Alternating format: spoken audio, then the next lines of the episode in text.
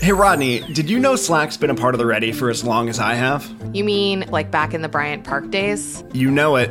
Even when there were only a couple of us working out of a cafe in Midtown, Slack is where we came together to tackle the future of work. Over eight years later, we're fully decentralized across eight time zones, and we still do it all with Slack. That's right, because it's the AI powered platform for growing your business, keeping your teams connected, and making work legitimately simpler. Now you can get up to speed on a new project with one click summaries or find exactly what you need when you need it with an AI supercharged search function. It makes your day to day easier and gives you the freedom to focus on what really matters your future. Grow your business without the grind in Slack. Visit slack.com to get started. At the beginning of the day, a prisoner asking for parole had a two thirds chance of success, and that chance of success declined to pretty much zero. There was a big spike up to about two thirds again, and then uh, another decline everybody's going back to prison. And then another spike up to about two thirds declined again to the end of the day. And when I ask people to make predictions about the spikes, most people get it right. These judges, they're hungry. They need some food.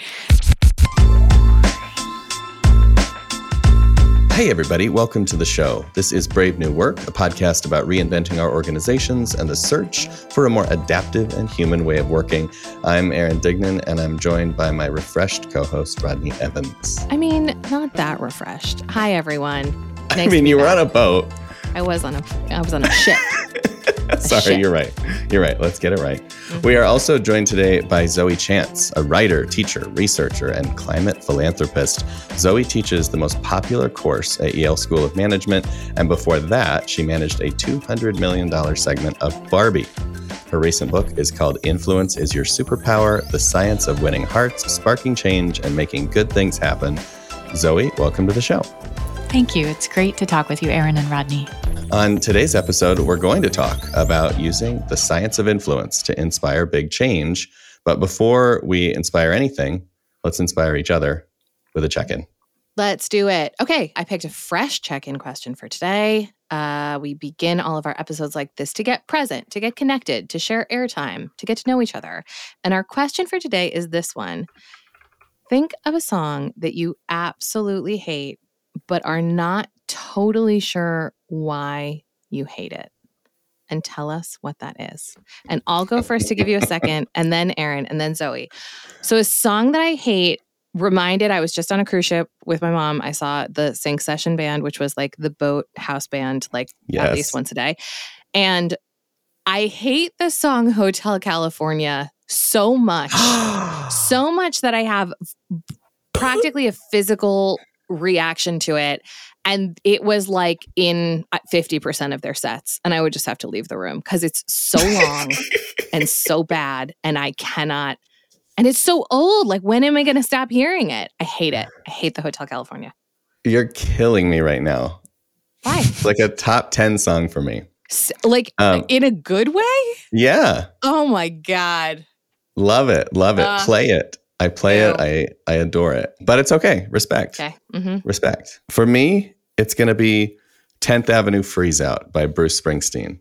What which, is that song? I've never heard that song. Don't worry about it. You're good. like I'm just going to save you both 5 minutes of your lives. Um, it's a song that bothers me and at some level it bothers me because it doesn't make sense but I'm mm. sure it mm. does make sense if I did the work to like study the lyrics and figure out what it's about. But when I just hear it, I'm just like, this is dumb. This doesn't make sense. And I, I want to throw it out. Also, it's very, it's very tinny. It's very brassy. It makes me anxious. I don't like it. So no 10th Avenue freeze out. I'm going to freeze out the freeze out and I'm going to listen to the Eagles. Gross. Zoe, what about you? I, think a lot of people must hate that 10th Avenue freeze out since you and I have never heard of it, Rodney. Um, so it doesn't seem like a big problem. I really hate the song Eye of the Tiger. And yes. I feel like there's this whole genre of songs that should have a name that when they play, you're supposed to act like they're making you feel really good and mm-hmm. pumped up.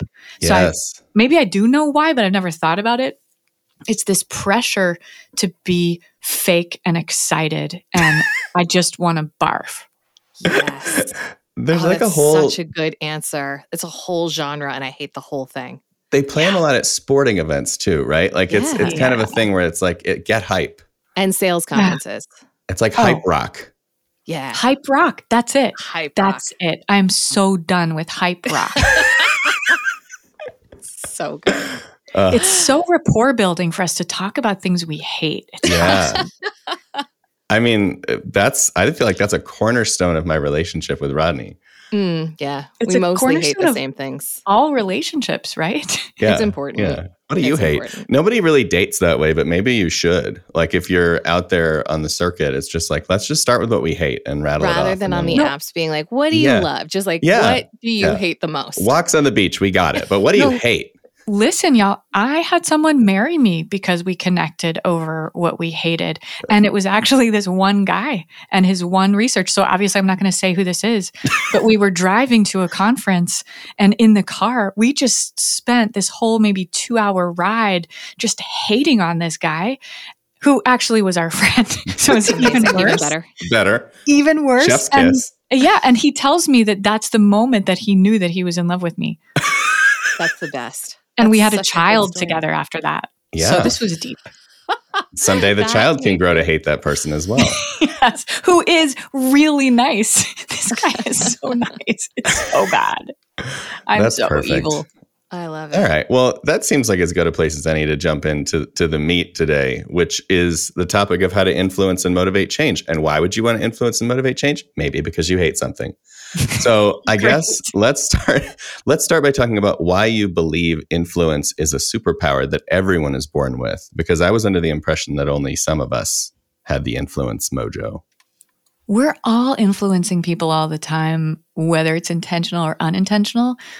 And you know that you're born with influence. You can make this leap if you look at a baby and if you've ever been a parent. And you know that the second that you have a child, all of a sudden you are under the thumb of this eight or so pound little creature who is influencing you night and day, nonstop, the second that they pop out.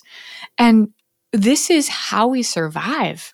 This is also how we as a species have managed to span the globe and take over the stuff that we've taken over is by influencing one another.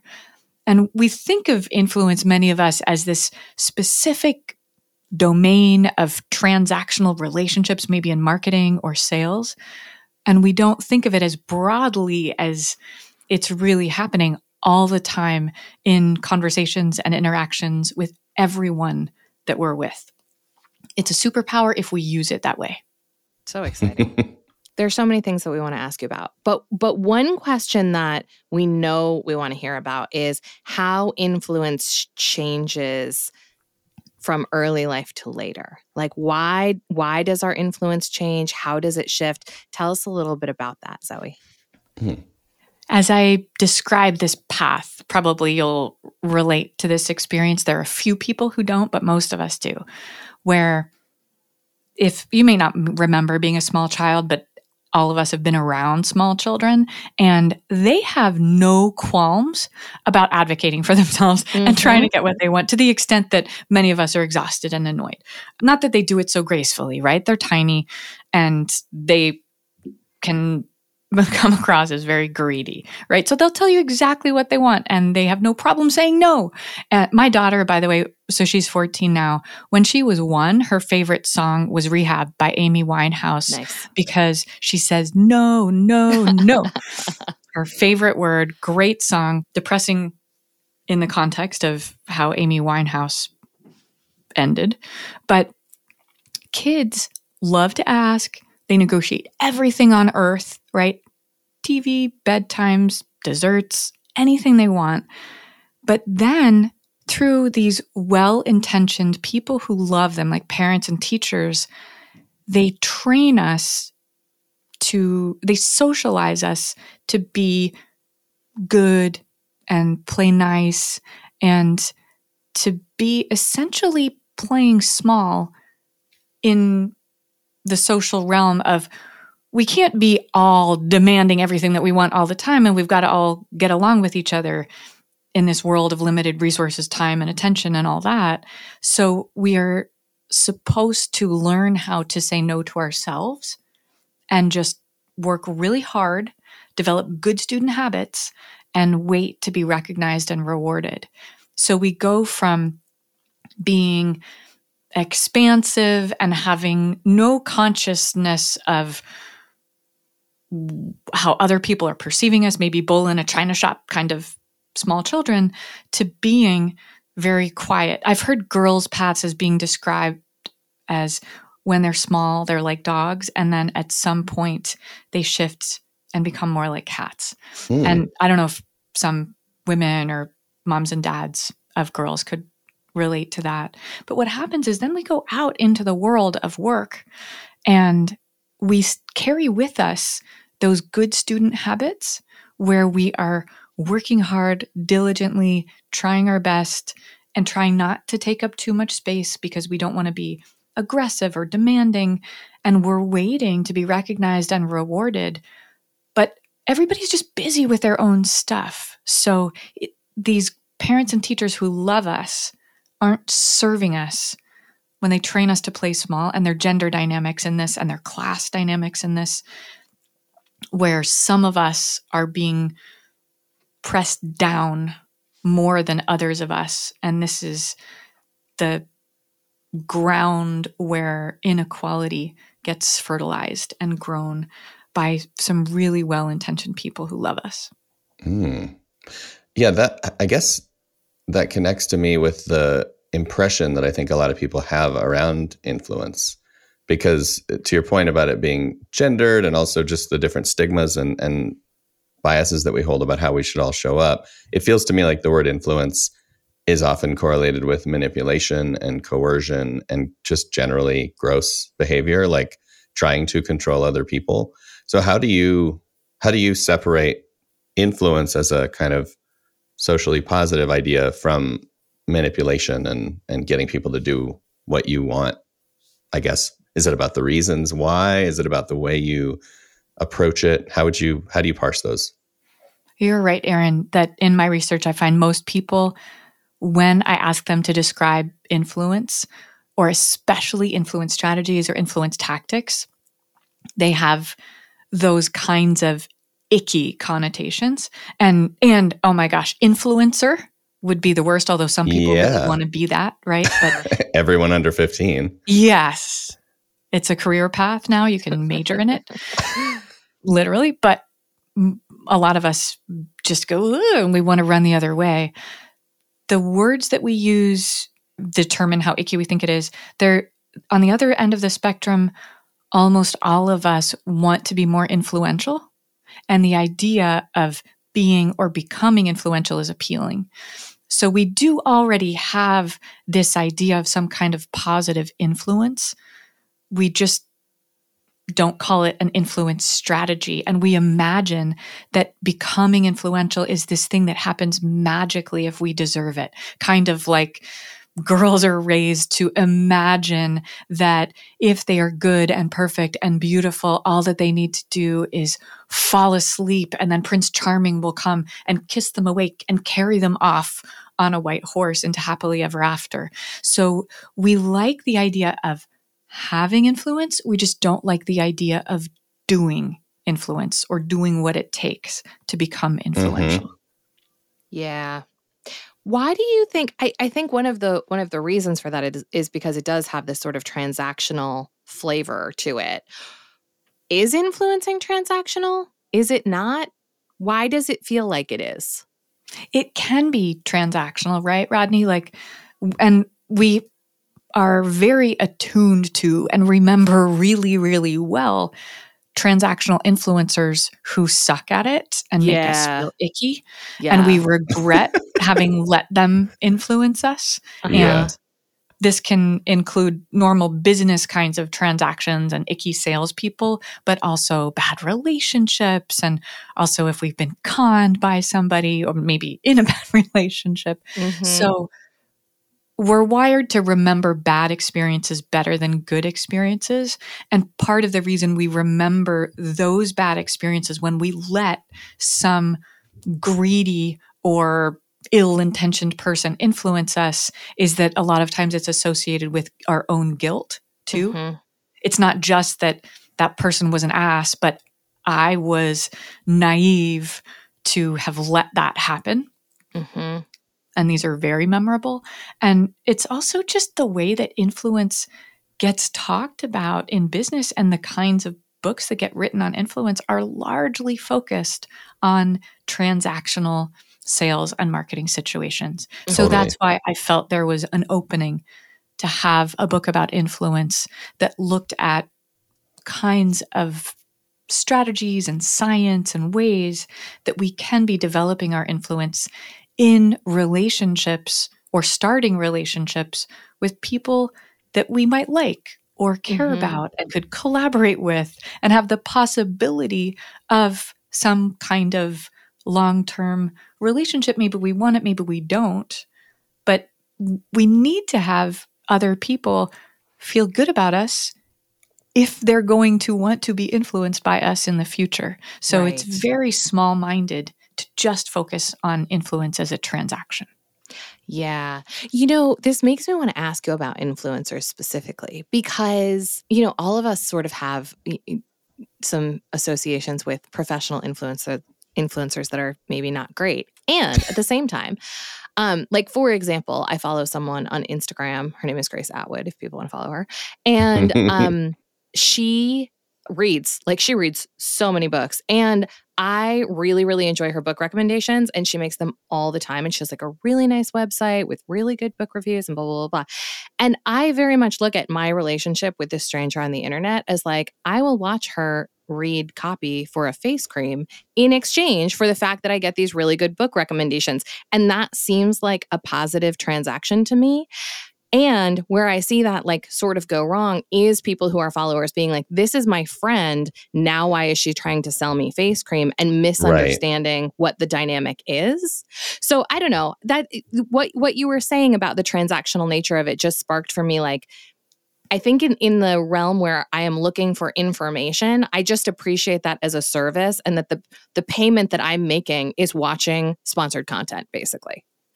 Thank you for making that distinction, Rodney. And it's absolutely right that there's nothing wrong with people doing transactions with each other yeah. when it's understood. This is like you go buy a pair of socks and you don't need this person to be your best friend, right? Right. Just what socks? Yeah. yeah. You just Tell want the socks. socks. Yeah, and and this person who has great book recommendations needs to support themselves in some way. And if sure. the way she finds to do it is to be explicit about that, I think that you're you're homing in on the problem is when the difference or boundaries get muddied mm-hmm. and we're pretending that it's a relationship when it's really just a transaction. I think those are the situations when people feel bitter afterwards. Yeah. So I totally agree with you. Yeah, that's cool. So I guess I want to talk about other misconceptions then about influence. Like when people think about it, are there other myths that people are walking around with, believing about influence and influencing, other misperceptions that you think are worth highlighting? There are a lot of myths that I describe at length in the first chapter of my book, as this is part of the reason that I wrote it. But one of the ones that comes up a lot early on when I'm working with or teaching people about influence is this idea that if I am advocating for myself, asking for stuff, or if I'm drawing boundaries, maybe saying no, that doing either of those things puts me at risk of having this other person not like me or think mm. that I'm mm. not nice or think that I'm greedy. And it's a huge misunderstanding that the thing that has people not like us or think that we're greedy or self, yeah, not nice or selfish is the way that we ask or the way that we draw boundaries. So it's not that social judgments don't matter.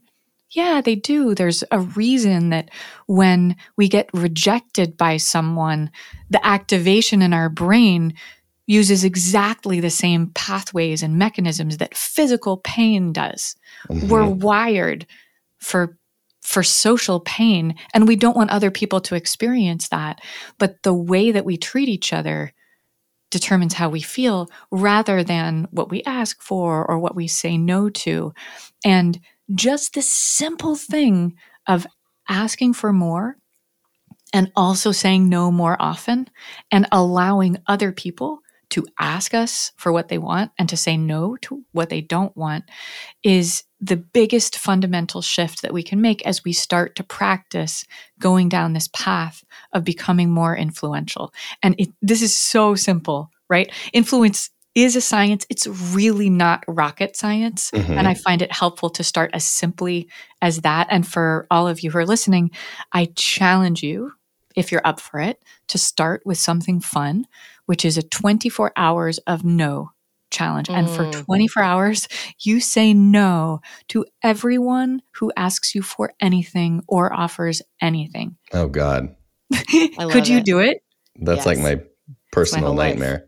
Say say more about this being your personal nightmare, Aaron. I just have a really hard time because I'm so excited and I so want to be liked that I that I'm like, let's do it. Let's do all the things. I, I'm excited to do all the things and I don't want to let people down. So I do say no a lot more than I used to, but to say no to everything all day is just like that'll be that would be a personal stretch for me. How does it affect your life to say yes so enthusiastically to so many things? I am overcommitted Yeah. and therefore I am trying to do too much and therefore I am letting some people down anyway. And how does that feel? Is this a therapy session now? um, it's yeah, it's an interesting feeling because really it's it's like so many things with human psychology about trading the present for the future or the future for the present.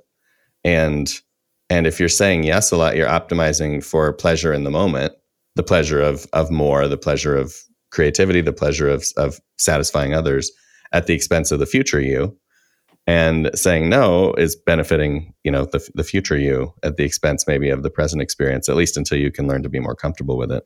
So yeah, Yeah. it's a it's it's definitely um, understood but not practiced perfectly yeah, by and me. it's interesting that you're taking it in that direction because I I haven't made this connection before you just said it, but because the way we process dopamine and happiness is something that happens and you guys know in the moment of expectation when we find out that the good thing is going to happen it's not when the good thing happens.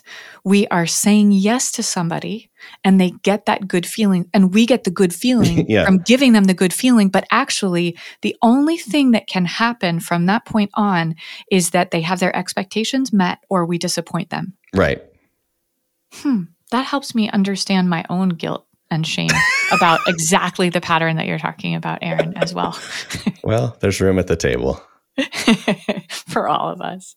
For all of us. Rodney, can I ask you, because we're talking about no, but I also brought up asking. Mm. When I talk to successful people about asking, and like we're good at, if we've become successful, we had to do some asking, right? So I Mm. expect that there's some areas of your life that we feel comfortable about it. But everyone I've talked to so far has been able to find one area of their life that they're not comfortable about asking or advocating for themselves. Mm. And um, do you have something that pops into your mind for you that might be that? Yes, probably more than one thing. I'm trying to think of something that's patterned. I think definitely there have been many moments and still are present moments that are compensation related. Mm, oh, For sure. yeah. For sure. Money for ourselves. Money for ourselves. Money, money, Um, money, money. and a lot of my a lot of my challenges around it like you know come from similar places to probably other people's and are you know typical in terms of how women are socialized and you know growing up in a family where it was very like work ethic will be rewarded you shouldn't have to ask like that was like definitely a narrative and now as i'm older and like very financially secure for a variety of reasons now there's a different kind of guilt which is like I don't need it as much as other people, so I shouldn't. So it's, but it all comes from the Mhm. same place of just like not wanting to and then conjuring a narrative for why not to. Mm, You have just hit on two of the big mm, reasons that we have inequality between people who are asking and advocating them for themselves and it's gender and socioeconomic class. So you Hmm. described yourself as now being financially stable, secure. Yes. So so you grew up, I guess, from a family who didn't historically have a lot of money. Is that right? It was very very up and down. Up and down. Yeah. Gotcha. So like, you know, I, I grew up in a very like wealthy environment, but my family's personal finances were like pretty feast or famine. Um, so my dad had very big jobs and then also was unemployed at times because his behavior was so erratic. So I think like I I had a mentality of financial insecurity, even though there was never like we were never actually lacking anything fundamental. There was always like a lot of risk around money. that makes a lot of sense that you would f- internalize this idea that you need to be absolutely sure to Right. work hard so that you can have some stability. And I can relate to that eh, because I grew up in a family that was poor, like single mom, and we were below the poverty line for a while. And my sister and mom and I lived in one bedroom apartment. My mom slept on the couch. But we, she had moved us to a really good school district. And so my friends' families were wealthy and had drove Jaguars, had swimming pools and sailboats and went on safaris and things like that. And people who have grown up with definitely with financial scarcity and probably also with financial instability, but I don't know if that specifically has been studied, tend to learn themselves or have their parents teach them self reliance Mm-hmm. and totally. we end up working so hard and f- figuring that that's the path forward. There's this really great study by a sociologist named Jessica Calarco who was doing research in a middle school. Maybe it was more than one. It was multiple classrooms over the course of a whole year Mm. where she observed students and teachers to see which students were asking for help or flexibility or extra time or leniency to get out of punishments and which students were teachers saying yes to mm-hmm. and she found it- it's not surprising she had data on their socioeconomic background it's not surprising that the middle class students were asking more than Mhm. often than the kids from working class families. But I was really surprised at how huge that gap was. It was that the kids from middle class families were seven times more likely to ask for help or any of these other things. It's huge. And so then she looked at who were the teachers saying yes to, and the teachers are trying to say yes to everybody. The teachers are just really Mm. nice. The teachers Mhm. were not discriminating. And then she did interviews with the parents of these kids, and she found kids who were growing up in these working class households were being taught by their parents to work hard and prove themselves. And you might have to work two or three times as hard as some other kid Yeah. Because and th- these are such well-intentioned parents and these are kids who are trying so hard to do what they're supposed to do. But then the kids from the middle class families were getting messages from their parents that they needed to negotiate because privilege is partly negotiated. Hmm so we have these kids who are working hard to try to do the right thing, parents who are working hard to teach their kids what it takes to do well, teachers who are working hard to do the right thing and be nice. And it's this very strange and toxic, sad, unequal combination of all these really good people Mhm. building inequality. Right. And then we have inequality from something in every case that's well intentioned and beautiful. And this is exactly the pattern that I see with leaders who are the kindest, nicest, best intentioned people. They're like those teachers because they are reactively generous and they're trying to say yes to the employees who come and ask for compensation, flexibility, time, resources, headcount. They're trying to help people Right. but they're not looking at who wasn't asking. So it's Mhm. the best, kindest leaders who are actively contributing to inequality. That's so interesting. it makes so about- much sense. Yeah. That's wild. Right? So so all of us whether we're parents in any leadership role that we're in, so even in a family, definitely in a company, in any role where you have something that people are coming and asking you for, we need to step back and think about who didn't step forward to ask. Maybe they didn't know that they could. Maybe they didn't feel comfortable because people with more privilege are more comfortable asking. Mm-hmm. People who feel less privileged are less comfortable, but also just less likely to know that they can. And also, we should be asking ourselves should there be a policy here that makes Mm. it really clear what's possible and what's Mhm. not possible? So that I don't have to be making that decision every single time Sure. who should get that extra flexibility, resource, et cetera. I was teaching a group of leaders last week where one of them was, we had a similar kind of conversation, and one of them was saying, Oh my God, this is happening to me right now, where I have an employee who's coming back from maternity leave. And she's a wreck. She is exhausted, not sleeping, new baby, really hard. And she asked me if she could take the first month working from home before she comes back to the office. And I said yes, because of course I want to help her out and I don't want her to leave. Right. And then the two other employees who most recently took maternity leave were like, what the hell? Right? What about us? Sure. And like, I don't, let me just bounce this back to you because I didn't have great advice Mm. except to say, you know, okay, yes, in general, think about policy. In general, think about other people who could have asked. But since this is kind of water under the bridge for these two people, I don't know. What would you suggest? Mm. it's a governance challenge. It is challenging. I mean, I, I I think to the extent that the two other people who asked were like, They, they didn't F." ask. No, they wished that they had asked Right. for that flexibility, but they did ask, what After the hell? yeah. Right. How can you give that to her and not to us? Yes. Yes. So Yeah. I I feel like at that point, if I were in that leader's shoes, I think the, there are three things that I would do. One is I would be like, okay, you know, things change over time and evolve. And clearly we need to have a default for this rather than me using my judgment in the moment, which is faulty. Two is maybe there's only two things. I had a third, but it's gone now. Two is um, I think I would say to those other two parents, I think I would acknowledge that there was unfairness there. And I would be like, okay, we are where we are right now. Is there anything that I can do now?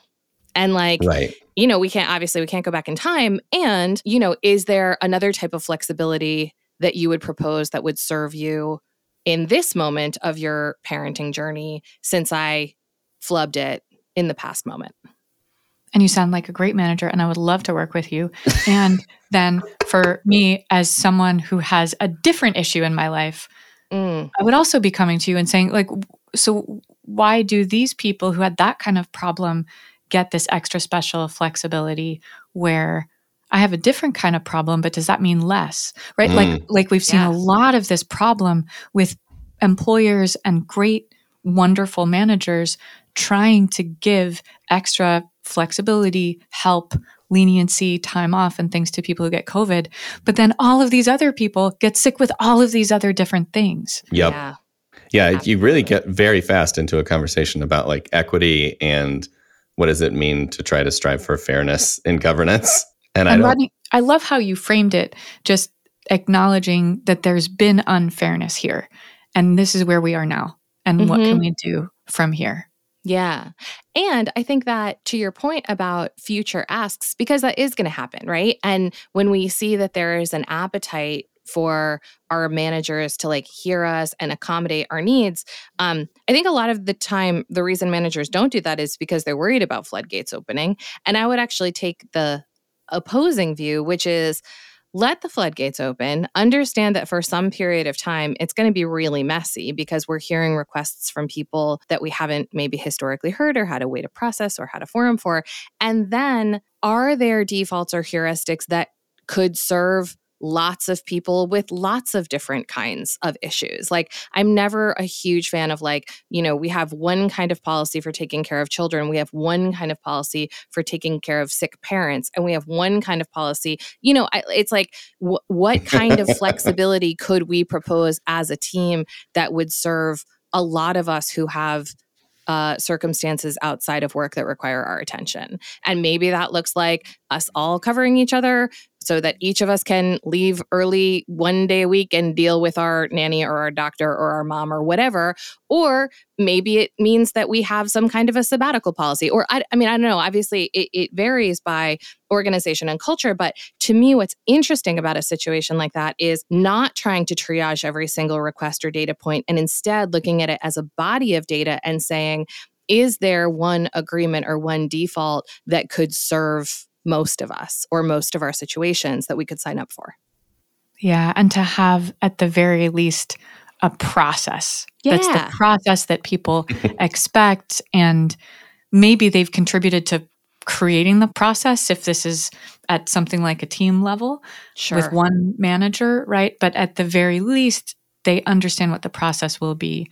And and there probably will always be circumstances where somebody just has a bigger emergency than most people have in most situations. And they do need some extra help or flexibility, but we can have those be the exception instead of the norm that we have just like you said these this mosaic of policies where we especially give a lot of extra flexibility to somebody like parents And we make mm-hmm. lots of people angry mm-hmm. yeah Totally. All right, I'm gonna I'm gonna pull us back up out of the org design weeds then and ask a question about a concept that you share that I think is really fascinating, which is the analogy of the gator and the judge, and and what that has to do with influence. So can you unpack that for me and us? Sure thing, Aaron. Thank you. The analogy of the gator and the judge is for anyone who's familiar with behavioral economics, this is really system one and system two. Right. So there is a name for it. It is not my framework, but I use a different, stickier, more tractable name for it being alligator and the judge, and I'll explain why. And it has to do with the mental processes that it's describing, how it works. And and I'll also explain, which doesn't normally get discussed or even thought about in behavioral economics, how these two work together in interpersonal influence. The idea here is that there are these two systems in our mind that work together, sometimes in collaboration and sometimes in conflict, to determine 100% of our decisions and behavior. And this first piece technically system one, but I use the analogy of the gator, is vastly more powerful and largely unconscious. Mm. If you can picture it like an alligator lurking below the surface of your conscious awareness, and it's constantly scanning the environment for opportunities and threats. Mm. And what it's particularly attuned to is sensory information. It is very, very efficient it's it has evolved for even maximum efficiency when it takes action. It's so quick. You can hardly see it move. And alligators might snap something up. You could think of this being like a snap judgment. Mm-hmm. Our emotions are housed here, direct experience, visceral reactions. And this is also where our habits belong an alligator is able to move so quickly and with such great precision because it's had 38 million years of evolution and a lot, a lot of practice. its brain is the size of a walnut. Its body can be up to a thousand pounds. And they're so efficient that they can go up to three years without eating anything at all. I find that mind blowing. Wow. That's bananas. And it's so weird, right? And what that means behaviorally is that although it is constantly scanning for opportunities and threats, its reaction to all of the stimuli in the world almost all the time is nothing. Mm. Alligators look incredibly lazy. And this is a great analogy for what's likely to happen when you are the stimuli and you're trying to influence someone to do something. Right. Mm. It's very hard to get them to move off of the status quo or what they're currently doing, or to get them to take any action or even to notice and pay conscious attention to you and your great idea. Mm-hmm. So, this is mm-hmm. the alligator part. The other piece of this is the conscious part that is much less powerful and plays a much smaller role in determining our decisions and behavior. But because it's our conscious part, it seems like this is everything. This one, technically system two, I use the analogy of a human judge, is like a judge in a courtroom where it's consciously, effortfully, deliberately, carefully, and with a lot of time and yeah, hard work trying to make rational, objective, right decisions. However, it's like a human judge and not like an algorithm because it's biased. And it's biased primarily by the preferences, habits, biases, fears, and snap judgments of the gator. The gator is the gatekeeper to the judge. And this is all very abstract, even though I use these analogies to make it concrete.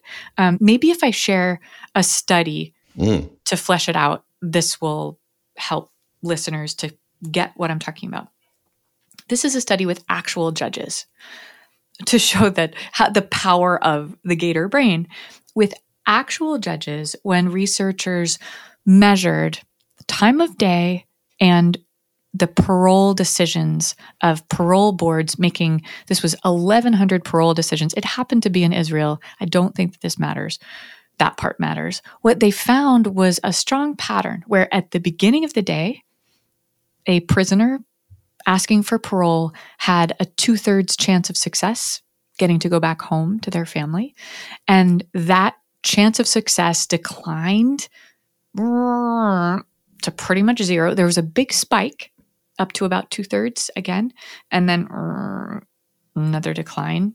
Everybody's going back to prison, and then another spike up to about two thirds, declined again uh, to the end of the day. And when I ask people to make predictions about the spikes, most people get it right. These judges needed they're a break. Hungry. They needed some yeah. food. They were hungry or they were hangry. Exactly. Because they're human. And what happens is when we're making difficult decisions, we're using a lot of that effortful, costly bandwidth. It takes a lot of willpower to be focused on this task. And it's we get depleted and we get fatigued. People call it in research this decision fatigue, but it's anything that takes a lot of conscious attention. Even sitting through a class and doing nothing but listening. Listening is very fatiguing because mm-hmm. you're focusing your conscious attention. And when you don't have much of that finite resource left, what you have is just the automatic processes of the gator. And the gator tends to be doing the thing that's easy conservation of resources. And in this case, the easy decision is that person did something that made them go to prison Mm-hmm. That was mm-hmm. bad, so they should probably stay. Mm. It's a much harder decision to weigh the pros and cons and say, I think it's reasonable for this person to go free. So fascinating. so fascinating. Okay, so we got to hear about the gator and the judge, which is a concept that we love. The other concept that I have learned from you, Zoe, is that of the magic question, which is something that I use all the time. And I will tell you, it probably has a hit rate of about nine out of 10.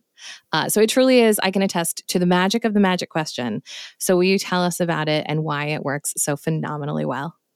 Absolutely. And I'm so excited that you use the magic question freely and pervasively. Mm-hmm. I love to share this really simple question because it is so powerful, it's so often successful, and it's so easy. And like the other strategies that I teach, it feels good on both sides as long as you have a little bit of rapport.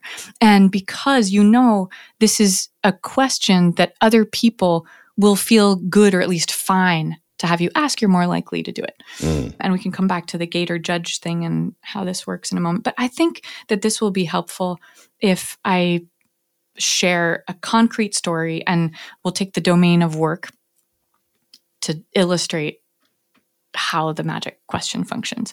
And this is a story from one of the people who was leading the company that I interned in when I was an MBA student doing marketing in this medical device company called Guidant. They had the good problem that demand was outstripping supply for their new stent system. And they had to ramp up production. And that meant that Ginger Graham, who was number two person to the CEO, needed to come to the production employees and ask them to work overtime, three shifts a day between Thanksgiving and Christmas in the six week period at the end of the year when nobody wants to work overtime. And of course, she has to pay them, right? She's not going to, she can't force them to come in. But what she understood is that when all you're using is an incentive to influence somebody, first of all, they can feel coerced and mm-hmm. they can even feel like a slave. And secondly, as soon as that incentive goes away, there's no motivation or no positive vibes. You have nothing in the account left over. So even if you can influence somebody to come in by paying them money, what you really want is for them to want to say yes. And this is true of all influence. So she asked them the magic question. And the magic question is simply, what would it take? she asked, What would it take for you to feel good about coming in and working these extra shifts at the end of the year? And of course, I'm going to pay you. They said, Okay, let us talk to each other. They conferenced and they came back to her and they said, Listen, Ginger, yeah, you'll pay us, we'll come in, but here's what it will take to have us feel good about it. First of all, we take the bus and the bus doesn't run at night. So we need mm-hmm. cab fare. She's an executive. She has no idea about buses. They said, We're hungry and we like pizza. okay, great. And they told her, you know what we're really stressed about is getting our Christmas presents wrapped. So if you could hire a Christmas present wrapper, that would be super helpful. Amazing. So she does these things. She pays the money. Production hits record levels. Everyone got, I think it was a 30% bonus. And then the important piece here is that their, their engagement continues to be high after the crunch period is over and after she's given them the pile of money.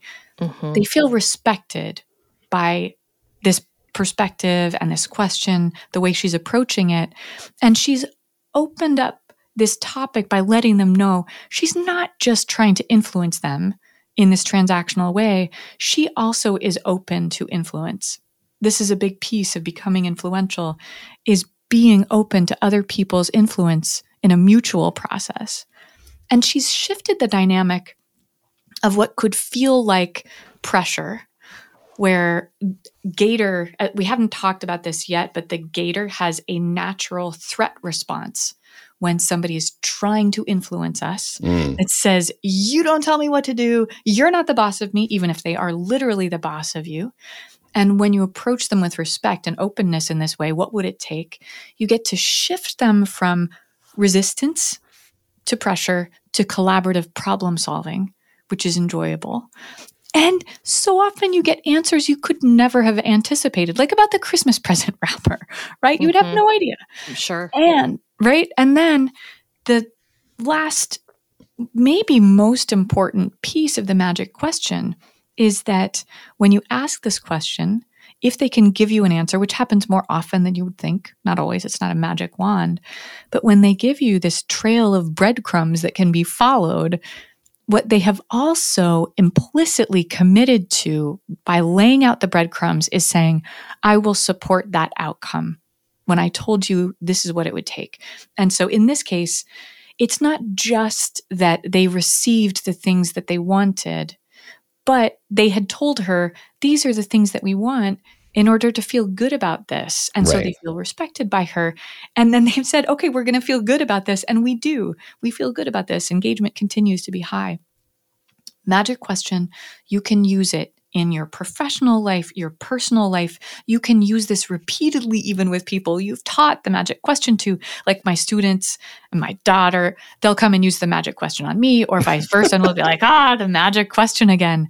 But because it's respectful and collaborative, it's still effective. And it's not like they're like, oh, you're trying to manipulate me. They're just kind of laughing. You can use it with strangers in important situations, small situations. You can use this in lieu of giving critical feedback. And because of that threat response, giving critical feedback, of course, is one of the most fraught influence situations we can have. So instead of saying, here's how you suck and here's what you need to do about it, you can ask, hey, what would it take to shift this dynamic? Or what would it take to have a different outcome? And leave it up to the other person to let you know here's what they need, or here's what their obstacles are, or here's what they're willing to commit to. And what you've done is you've allowed them to save face. Mm-hmm. So you've set the table for a productive and collaborative, collegial relationship rather than them hating you for hating on them. So, magic question what would it take?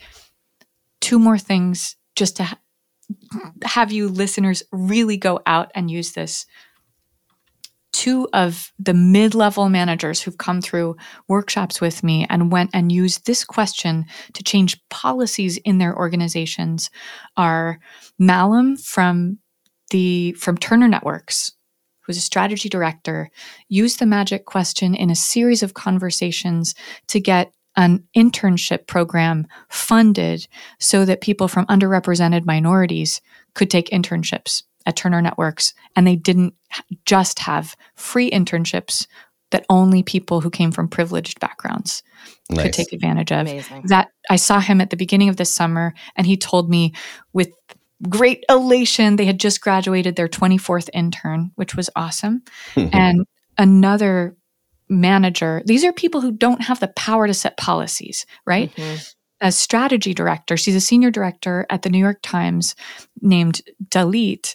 She asked in a series of conversations, what would it take to have the New York Times offer as a health benefit employees to be able to freeze their eggs or sperm if they wanted to take control of their reproductive future.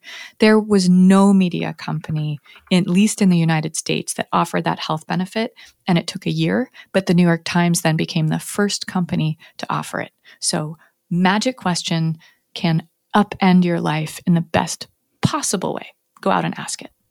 What would it take? That uh, is an incredible, incredible place to to bring things to a close. And I love, I love how the magic question turns influence from uh, how do I get you to do what I want game into a how do we arrive at something that we both want. So that is uh, super super powerful. Um, Zoe, where can our listeners find out more about you and your influential work? Mm, thank you. They can come to zoechance.com or you're also welcome, listeners, to connect with me on LinkedIn. And you can reach out to me. You can find out about my book, Influence Is Your Superpower. You can get it at most bookstores and libraries. And also, if you decide that you wanted to get a copy of this book, you are helping to mitigate the climate crisis because I'm donating half of my profits from the book to 350.org and other groups working on the climate crisis. So thank you for that. Amazing. Everyone go buy this book. It's a really, really, really good one. And we don't say that to all the authors. Uh, Zoe, thank you so much for joining us today. Rodney and Aaron, you all are so fun to talk to. I really appreciate it. I've enjoyed this conversation a lot. Thank you. All right, nailed it. A uh, quick tip of the hat to Taylor Marvin for making the three of us sound good today and stitching this all together. Brave New Work is produced by The Ready, where we help organizations around the world change the way they work and maybe do a little influence while they're at it. Uh, get in touch with us by emailing podcast at theready.com. And as for you, thanks for listening. Now go change something.